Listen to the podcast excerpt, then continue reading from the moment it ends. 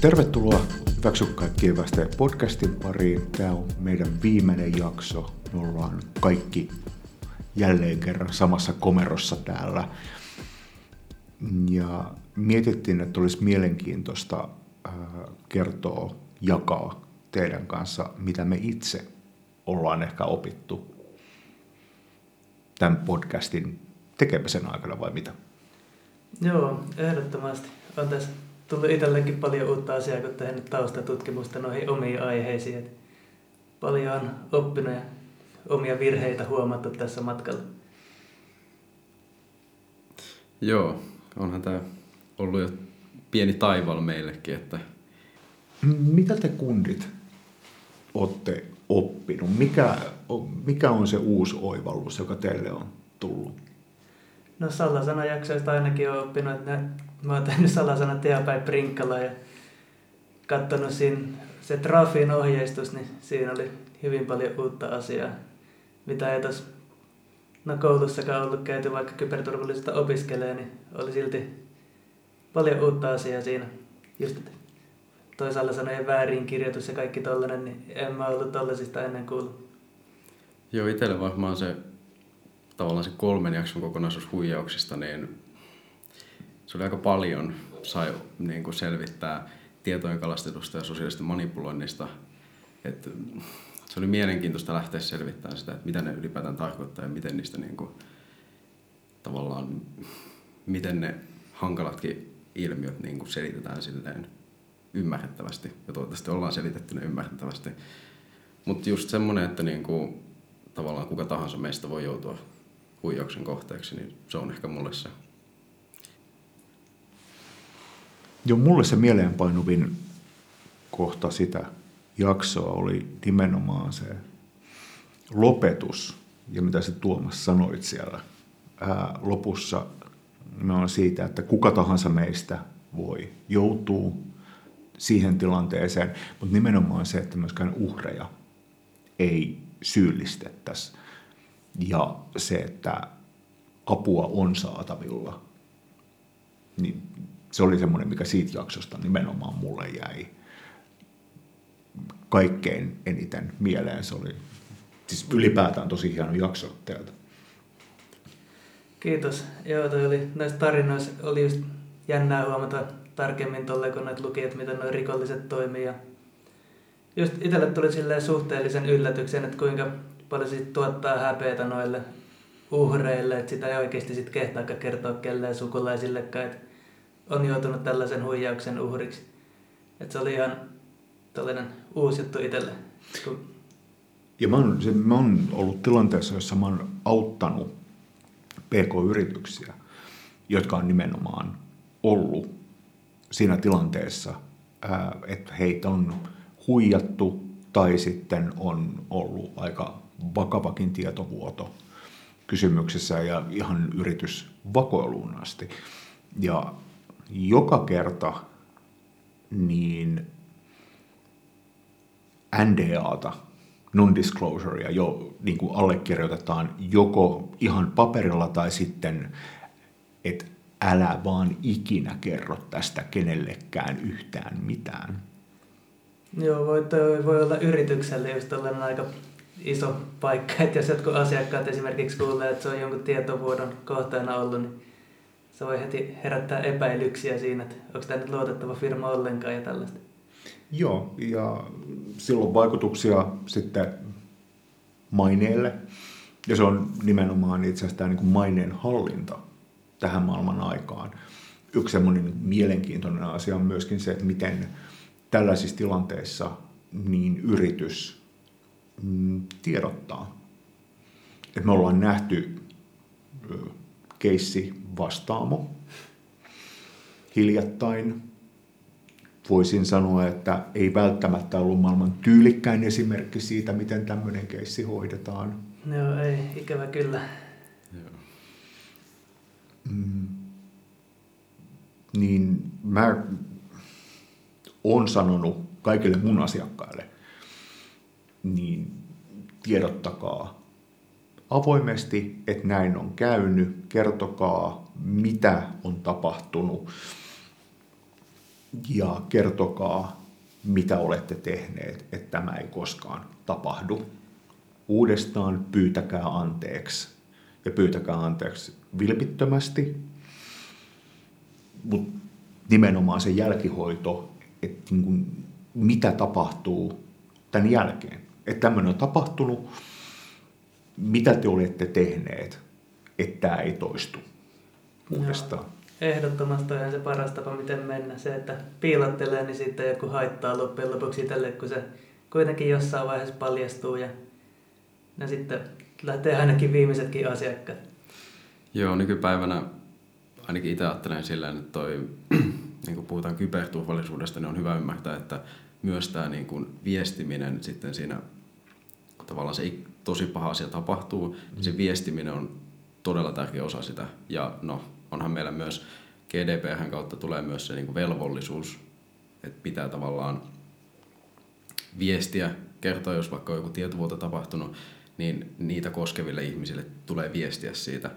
Niin se on hyvä ymmärtää se, että, että, että niin kuin, ollaan niin kuin valmiina mietitty jo etukäteen, että miten sitä viestitään, miten siitä ikävästä asiasta viestitään. Että se läpinäkyvyys, läpinäkyvyys on tosi tärkeä asia. Hmm. Ja se, että mitä GDPR, niin mitä se tarkoittaa oikeasti. Ja tämä on sellainen asia, joka mä väittäisin, että aika merkittävälle osalle PK-yrityksiä, niin se Hanssu kirjainyhdistelmä, niin ensinnäkin se koskee meitä kaikkia, jotka toimitaan Euroopan unionin sisällä yrityksinä. Se velvoittaa meitä kaikkia ja mitä se oikeasti tarkoittaa, että niin kuin joka ikiselle yrittäjälle, joka kuuntelee tätä, niin mä suosittelisin, että käykää lukemassa se, mitä se oikeasti tarkoittaa. Joo, siellä on aika tärkeitäkin asioita, että niitä kannattaa ja pitää mielessä niitä juttuja, mitä siellä lukee kanssa. Joo, se voi olla tosi hankalaa kuitenkin, kun se on niin tavallaan laaja se kokonaisuus, niin se voi olla hankalaa, mutta mun mielestä Kybertuvan APC on hyvin tehnyt sen. Heillä on se ohjeistus ja sieltä löytyy, puhutaan muun muassa GDPRstä. Niin... Mitäs kun tulee, teillä tulee vastaan näitä Terms of Service-juttuja tuolla internetissä, niin luetteko te ne läpi oikeasti? En. En. Joo, no ei lue paljon kukaan muukaan, koska tuli tällainen tutkimus vastaan, missä ihmisen menisi yhteensä 30 työpäivää vuodessa, jos he lukisi jokaisen tuollaisen jutun, mikä tulee vastaan. Et se on aika paljon loppujen lopuksi, kun miettii. Se on, se on kyllä niin kuin, ei, ei mulla ainakaan olisi aikaa käyttää noin paljon vuodesta. Ei, mäkin olen aika paljon sitä mieltä, että jos niitä saisi jotenkin ytimekkäästi lyhennettyä jotenkin kompaktiin muotoon, niin ihmiset saattaisi oikeasti lukeakin niitä välillä, mutta se on sitten taas helpommin sanottu kuin tehty. Ja ehkä tässä on se, että tietyt toimijat ei kyllä edes halua, että me luetaan niitä. Joo, siinä on sekin. Ne on varmaan ihan tarkoituksella sellaisia hito pitkiä, ettei niitä kukaan lukisi. Mulla ei nyt ole lähdettä tähän tarinaan, mutta mä muistelin, että mä olisin lukenut jossain, että joku tällainen suomalainen yritys oli tehnyt tällaisen testin, missä ne laittanut tuonne ehtoihin, josta, että jos painatte hyväksi, niin meillä on oikeus myydä lapsenne orjaksi Keniaan tai jotain tällaista. Mä muistan tämän, joo. Joo, siis... niin, sitten ihmiset painoi siitä hyväksi ihan huoletta ja sitten en nyt muista, että mikä yritys tässä oli kyseessä. Joo, pienen etsimisen jälkeen itse asiassa löydettiin, ja science.org-sivustolta löytyi vuodelta 2016. Ja tämä oli tosiaan äh, osana tutkimusta, jossa tiedemiehet, tutkijat oli tehneet tällaisen niin feikkisosiaalisen median. Ja siellä käyttöehdossa tosiaan luki, että kaikki tiedot, mitä käyttäjät antaa, niin lähetetään suoraan NSAlle, joka on siis National Security Service vai mikä siis Pohjois-Amerikan Yhdysvaltojen ää, sisäistä turvallisuutta valvova organisaatio ja tosiaan ää, esikoislapsi pitää luovuttaa maksuna tälle somelle. Ja se niin kuin 98 prosenttia porukasta, niin klikkasi ihan tyytyväisenä, että kyllä. Mitä sitä yhdestä esikoisesta, kun pääsee käyttämään tuota sovellusta kuitenkin. Niin, ei siinä, antaa vaan. Et joo, eihän noita kukaan oikeasti lue, niin kuin tostakin selviää. Joo, toinen asia, mitä tuskin kukaan lukee, on evästeitten. Ja kun tavallaan silloin, kun sulle pompsahtaa se, että pitää hyväksyä evästeet, niin varmaan ainakin itse voin myöntää, että monesti painan, että hyväksy kaikki evästeet. Kyllä se sen verran harmittaa, kun se siihen näytölle hyppää, kun yrittää lukea jotain. Että kyllä sitä äkkiä vaan haluaa päästä eroon, eikä sitä sen enempää tutkia. Et joo, sillä tällä, jos on joku oikein sketchin näköinen sivu, niin saattaa lukea vähän tarkemmin, että mitä ne sieltä haluaa. Mutta useimmiten tulee vaan hyväksyttyä kaikki. Just joku, jollain sivulla on vastikään luki, että ne lähettää ne Venäjälle ja sun muualle tuollaiselle sit jotain dataa, mitä sä siellä sivulla teet. Se oli joku tällainen tosi yleinenkin. Muistatteko te, se sitä oli joku ihan yleinen uutinen? Et, no. Ei ole kyllä tullut vastaan. Mutta on kyllä mielenkiintoinen siis just se, että, että mitä ne oikeasti ne evästeet sisältää. Siis mitä tapahtuu silloin, kun sä painat hyväksy kaikki evästeet. Niin kuin tämä meidänkin podcastin nimi on, että mm. tuleeko sitä ajatelleeksi?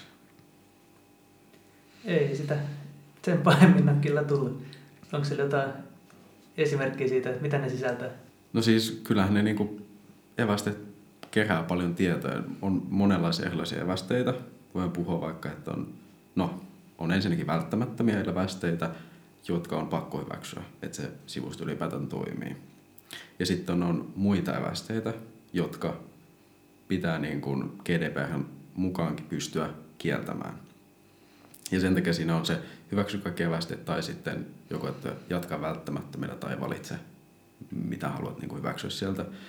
Mutta sitten nämä muut evästeet, niin sitten on toiminnallisia evästeitä, on vaikka analytiikkaevästeitä, jotka seuraa sitä, että miten sitä sivua käytetään, personointievästeitä, eli tavallaan vaikka mainoksia personoidaan suhun niiden avulla, että millaista sisältöä sä katot siellä sivulla. No, sitten on ensimmäisen kolmannen osapuolen evästeitä. Ensimmäisen, puolen, ensimmäisen osapuolen evästeet on niin kuin sen sivun oman, sivun omia evästeitä, ja sitten kolmannen osapuolen evästeet on tällaisia niin kuin jonkun muun asettamia evästeitä. Et, et vaikka Facebook saattaa seurata sitä sun verkkokaupan, että mitä sä teet siellä, ja kohdentaa sitten mainontaa sen mukaan. Ja tästä tässä käytännön esimerkkinä on se, että jokainen meistä on varmaan kolunut verkkokauppoja tässä joululahjoja etsiessään ja sen jälkeen kun menette sosiaaliseen mediaan, niin yllättäen niitä samoja tuotteita, joita olette mahdollisesti juuri ostaneet, niin työnnetään teille silmät ja korvat täyteen sosiaalisen median toimesta. Joo, on tullut kyllä vastaan kyseinen ilmiö. Toinen huolestuttava on, kun juttelee vaikka oman perheen kanssa jostain just lahjaideoista tai mistä tahansa tuotteesta, niin eikä sitten kun menet takaisin Facebookiin, niin sen mainokset on heti sitä samaa tuotetta, mistä sä oot niinku puhunut. Että et sä oot niinku kirjoittanut sitä mihinkään Googlea tai mitä, vaan sen ollut vaikka kännykkä jossain takataskussa, niin yhtäkkiä se on se avulla se Facebook saanut ne mainokset sinne. Joo, tuo on vähän tämmöinen ehkä foliohattomainen kysymys ylipäätään, että kuunteleeko puhelimet ja tietokoneet meitä. Niin mitä mieltä te olette? Minusta se on aika selvää, että kyllä ne kuuntelee. Mm, täytyy olla samaa mieltä seurakunnan kanssa täällä. Joo, siis tämä on tosi mielenkiintoinen ilmiö. Et mäkin voin myöntää, että mä oon kokenut tätä, mä oon kuullut paljon kavereilta. Mutta sitten kun miettii, että, että mulla on semmoinen näkökulma, että eihän sen puhelimen oikeastaan tarvi kuunnella.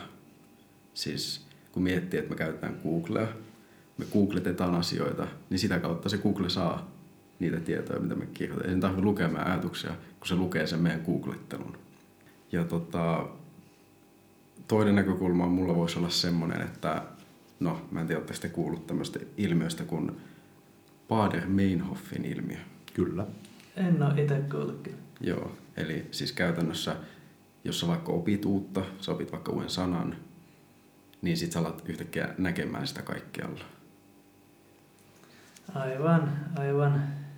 Eli se sun tietoisuus lisääntyy sitä asiasta, niin sit sä alat niinku tavallaan tunnistamaan ja huomaamaan niitä tavallaan siinä sun ympäristössä. Vaikka todellisuudessa on aina ollut siellä ympäristössä, mutta nyt se vaan, niinku, nyt se vaan niinku nousee siihen sun tietoisuuteen paljon Ja. helpommin. Tämä on itse asiassa johtuu siitä, että meillä ihmisillä aivoissa on aivorungossa osa kuin retikulaarinen aktivointisysteemi. Ja tämä on itse asiassa sama ilmiö, kun vaikka lentokentällä kuulette oman nimenne mainittavan kuulutuksessa, niin me te olette kokenut tätä, mutta siis semmoinen se on kuin sähköisku, joka menee koko kropan lävitte. Meidän aivot poimii kaikesta siitä kakofoniasta, mikä meidän ympärillä on, niin tämä retikulaarinen aktivointijärjestelmä suodattaa olennaista tietoa meille. Tämä sama manifestoituu, mm, jos te olette, kat- katsotte, ää, olette ostamassa uutta autoa, te olette just ostanut uuden auton, mutta ei välttämättä ostanut, mutta siis katsonut uutta autoa. Yhtäkkiä te näette sen auton kaikkialla. Ja tämä on meidän aivorunko, joka suodattaa sitä informaatiota meille, ja siihen tämä perustuu. Anteeksi tämä pieni, mä ajattelin, että tämä on vaan niin kuin hauska, koska mä oon itse tutkinut tätä ilmiötä tosi paljon. Joo, en tiennyt tästä. Tämä oli tosi mielenkiintoinen selitys. Ei siis joo, tuo oli tosi mielenkiintoinen näkökulma sekä selitys. En ollut ajatellut kyllä sitä yhtään tuolta kannalta, mutta mennään nyt jatkokommentilla, että kyllä mun foliohattu pysyy silti tiukat sun päässä. En mä tiedä, mitä mä ostan sulle joulua. Foliorullan. Ja se on kääritty sen verran tiukkaa, että se ei ihan noin helposti pois lähde kuitenkaan vielä. Niin, ei, ei, eikä siinä ole paha, että onhan se ihan hyvä suoja. On, mutta oli tosiaan mielenkiintoinen näkökulma. Joo, tämä on siis, miten meidän vaan aivot toimia suodattaa meille tärkeää informaatiota. Ja tämä on niin kuin hyvä pitää ehkä mielessä myös, niin kuin puhutaan tällaisista aiheista, tällaisista ilmiöistä. Joo. Nyt kun tämä mainittiin, niin kyllä huomaan, että itselläkin on tuollaisia kokemuksia ollut, mutta en vaan tiennyt, että sillä on tällainen oikea nimi ollut joskus tai tällainen oikea efekti. Ja sen verran vielä, että miten, oletteko te kuullut, tämmönen, tämä oli Oprahissa muutama, tästä on jo aikaa, mutta semmoinen kuin The Secret, joka oli mukaan olevina, siis tätä kirjaa myytiin niin kuin miljoonia ja miljoonia kappaleita ää, maailmassa. Ja tämä johtuen siitä, että tämä oli Oprahissa, ja tästä on varmaan yli kymmenen vuotta aikaa. Ja tämä suuri salaisuus on itse asiassa nimenomaan tämä, mitä mä just äsken, siis tämä retikulaarinen aktivointijärjestelmä. Ja se toimii sillä tavalla, ää, täällä niin self-help-osastolla on se, että jos teillä on jonkinnäköinen tavoite elämässä ja, ja ehkä te niin kuin, siihen liittyy joku kuva. Se voi olla niin kuin auto tai se voi olla joku tämmöinen paikka, missä te haluatte olla, niin meidän aivot toimii sillä tavalla, kun se on kuvitettu. Ja siihen liittyy, anteeksi, tämmöinen tota, ää, mä tönin täällä kavereita, sori. Niin siihen liittyy jonkinnäköinen tämä niin kuin tunnetila, minä haluan tämän. Niin tämä meidän aivorunko rupeaa tarjoilemaan sellaisia vaihtoehtoja kaikista niistä valinnoista, mitä meillä on päivittäin tulee eteen, jotka suurimmalla todennäköisyydellä vie meidät kohti sitä maalia. Okei. Tämä on, tämä on itse asiassa, tämä nyt ei kauheasti, mä tiedän, että nyt mentiin niin kuin, tätä foliohattua vaan tarjollaan niin kuin isommissa ja isommissa tuuteissa täällä näin, mutta siis mm, mä ehkä vedän tämän nyt takaisin myöskin tähän niin kuin kyberturvallisuuteen.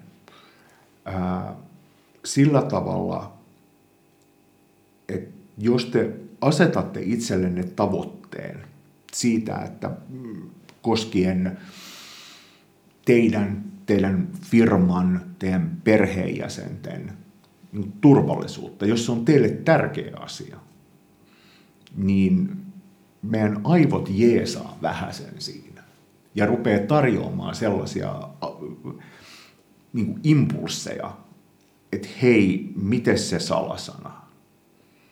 Tai VPN, tai... Ja tämä on itse asiassa aika hyödyllinen työkalu. Mun mielestä se on se syy, miksi mä halusin ottaa tämän myöskin näin pitkän kaavan mukaan esille. On, toi on todella mielenkiintoinen ilmiö. Kaikkien ne ihmisaivot keksi.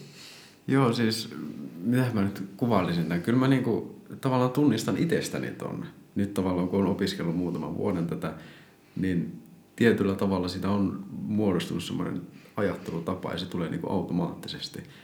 Niin joo, toi on toivottavasti tämänkin podcastin aikana ehkä jollekin saattaisi muodostua tuollainen Joo, mäkin ei nyt kyberturvallisuuteen liittyy, mutta huomasin, mulla on niin oudot tavoitteet elämällä. Nyt tää selittää näitä mun kaikki huonoja päätöksiä, mitä mä teen päivittäin.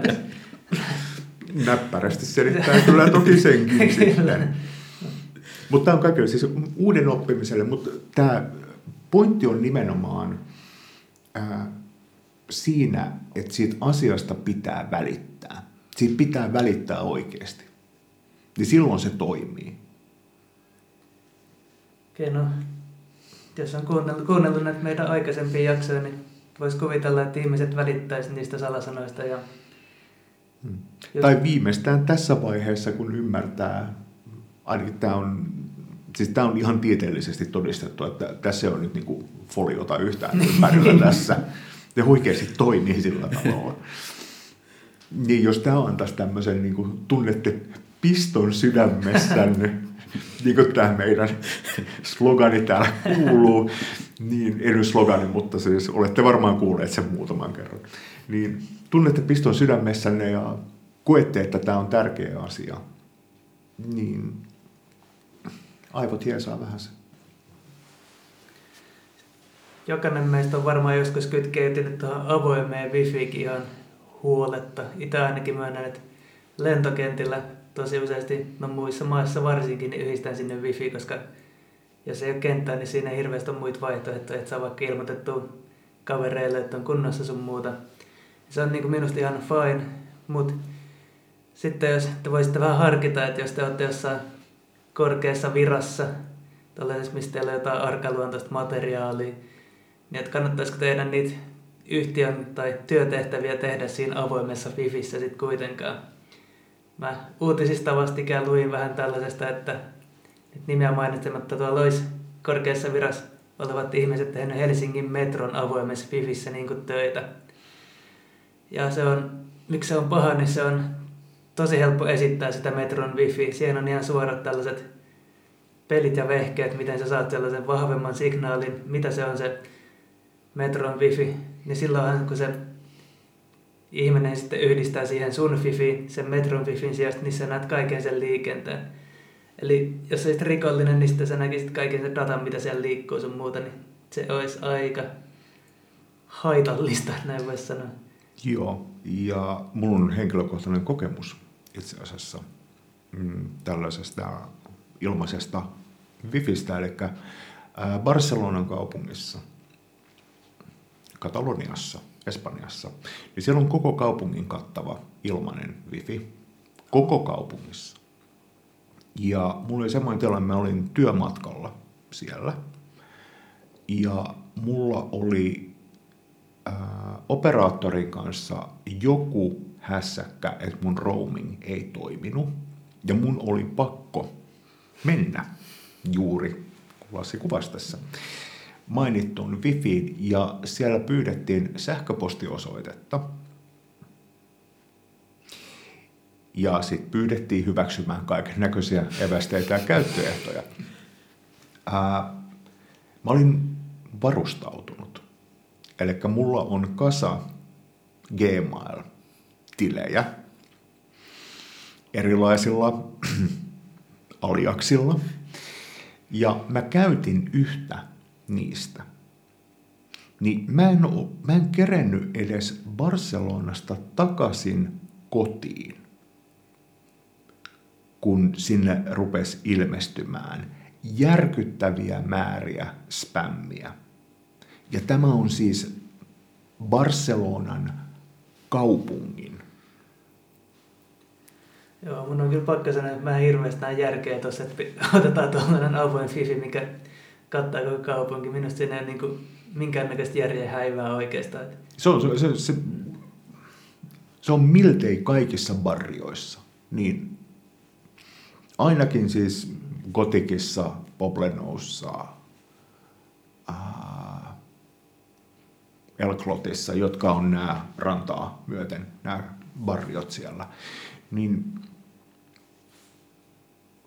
mä vaan totesin, että kysymys on kuitenkin kaupungin virallisesta, ilmaisesta wifistä, niin mä en pääse reissusta kotiin, kun ne mun tiedot on jo vuodettu eteenpäin, myyty eteenpäin. Joo, toi on, kun periaatteessa sieltä melkein kuka tahansa voi ne sun tiedot saada, kuka on siinä samaa wifi vaan kytketty, jos saa yhtään käyttää tietokonetta, niin katsoo, että näkee, näkee ne muutkin koneet, mitä siinä samassa Fivissä on. Joo, tuli nimittäin aika kiire niin ruveta desinfioimaan niitä omia mobiililaitteita siinä vaiheessa, koska tuollaisessa tilanteessa niin mulle ensimmäiseksi tulee myöskin mieleen se, että mun puhelin on korkattu. Hmm. Joo, totta kai. Tuo on just hyvä esimerkki tuosta avoimesta Fifistä, että siellä on se voi olla ihan kaiken näköistä sakkia. Ei ne tiedot siellä kyllä turvassa usein ole. Joo, mutta tässä oli hyvä, että oli tämmöinen toinen sähköposti, mitä pystyy käyttämään. Ja kuulijoillekin niin hyvä vinkki, että tekee semmoisen tota, vaikka toisen Gmail-käyttäjän ja sitten niin kuin kirjautuu sille just tämmöisiin outoihin, jos on niin kuin aivan pakko käyttää, niin käyttää sitä. Joo, niin. sitten varsinkin näin kyllä mä veikkaan, että aika monella kuulijallakin on jo useat sähköpostiosoitteet ihan ilmasten viikon kahden kokeilujen toivossa. Ja mulla on ainakin joku viisi sähköpostiosoitetta kanssa. Joo, ja mä tein ihan siis tämmöisen sarjan näitä Gmail-akkoja. No. Itselleni, joita niin kuin hätätapauksessa nimenomaan pystyy tällaisissa käyttämään, koska mulle se reissu mennyt aika totaalisesti ää, köysille, jos mä en olisi päässyt siihen wifiin. Mutta en mä tietenkään lähtenyt mihinkään verkkopankkiin sillä tai tekemään mitään muutakaan sellaista kirjoittelemaan mitään arkaluontoista dataa sen wifin yli. Joo, itsekin on aika, vaikka puhutaan niin kuin VR-verkosta, siis yleisesti niin kuin Suomessa niin kuin joku tämmöinen avoin verkko, niin mä oon aika vainharhainen niiden suhteen, että mutta siis just se, että niinku, jos on pakko käyttää, niin ei sitten niinku käytä mitään verkkopankkia tai mitään muuta tämmöistä oikeasti tärkeää juttua. Ja tämä on sellaisen sit niin kuin maalaisjärkeä. Siis tämä on, tämä on just niin maalaisjärkeä kuin olla pystyy. Joo, kun ollaan puhuttu näistä, että olisi useampi sähköpostikäyttäjä, niin mä haluaisin nostaa tähän vielä esiin sen, että on myös niin kuin, että olisi hyvä, jos olisi, tai voisi miettiä sitä, että olisi se yksi niin kuin oikeasti tärkeä sähköposti, että olisi vaikka kolme sähköpostia. että yksi olisi se, niin kuin, se kaikista varjelluin, jolla, jota käyttää niin kuin, semmoisten tärkeiden palveluiden sen salasanan palauttamisen, niin kuin puhuttiin siinä salasanajaksossa. Ja sitten olisi se toiseksi tärkein semmoinen normi sähköposti. Ja sitten olisi just tämä sähköposti, mitä käytetään niin kuin jonkun... Avoimiin fifeihin. Esimerkiksi. Hyvät herrat, me ollaan tässä pikkuhiljaa loppusuoralla. Lämmin kiitos teille molemmille. Tämä on ollut tosi, tosi hieno kokemus. Lämmin kiitos takaisin tässä. Tuli opittua vaikka jo mitä. Iso kiitos. Tämä on ollut opettavainen matka. Eli toivottavasti te kaikki tunnette piston sydämessänne ja laitatte tietoturva-asiat kuntoon. Joo, me ollaan niitä, niistä nyt sen verran toitotettu, kuinka tärkeitä ne on, koittakaa pitää mielessä. Joo, joo. Toivottavasti kuullaan vielä jatkossa. Samkin Kyberturva ABC-hankkeen rahoittaa Hämeen elykeskus Euroopan sosiaalirahastosta.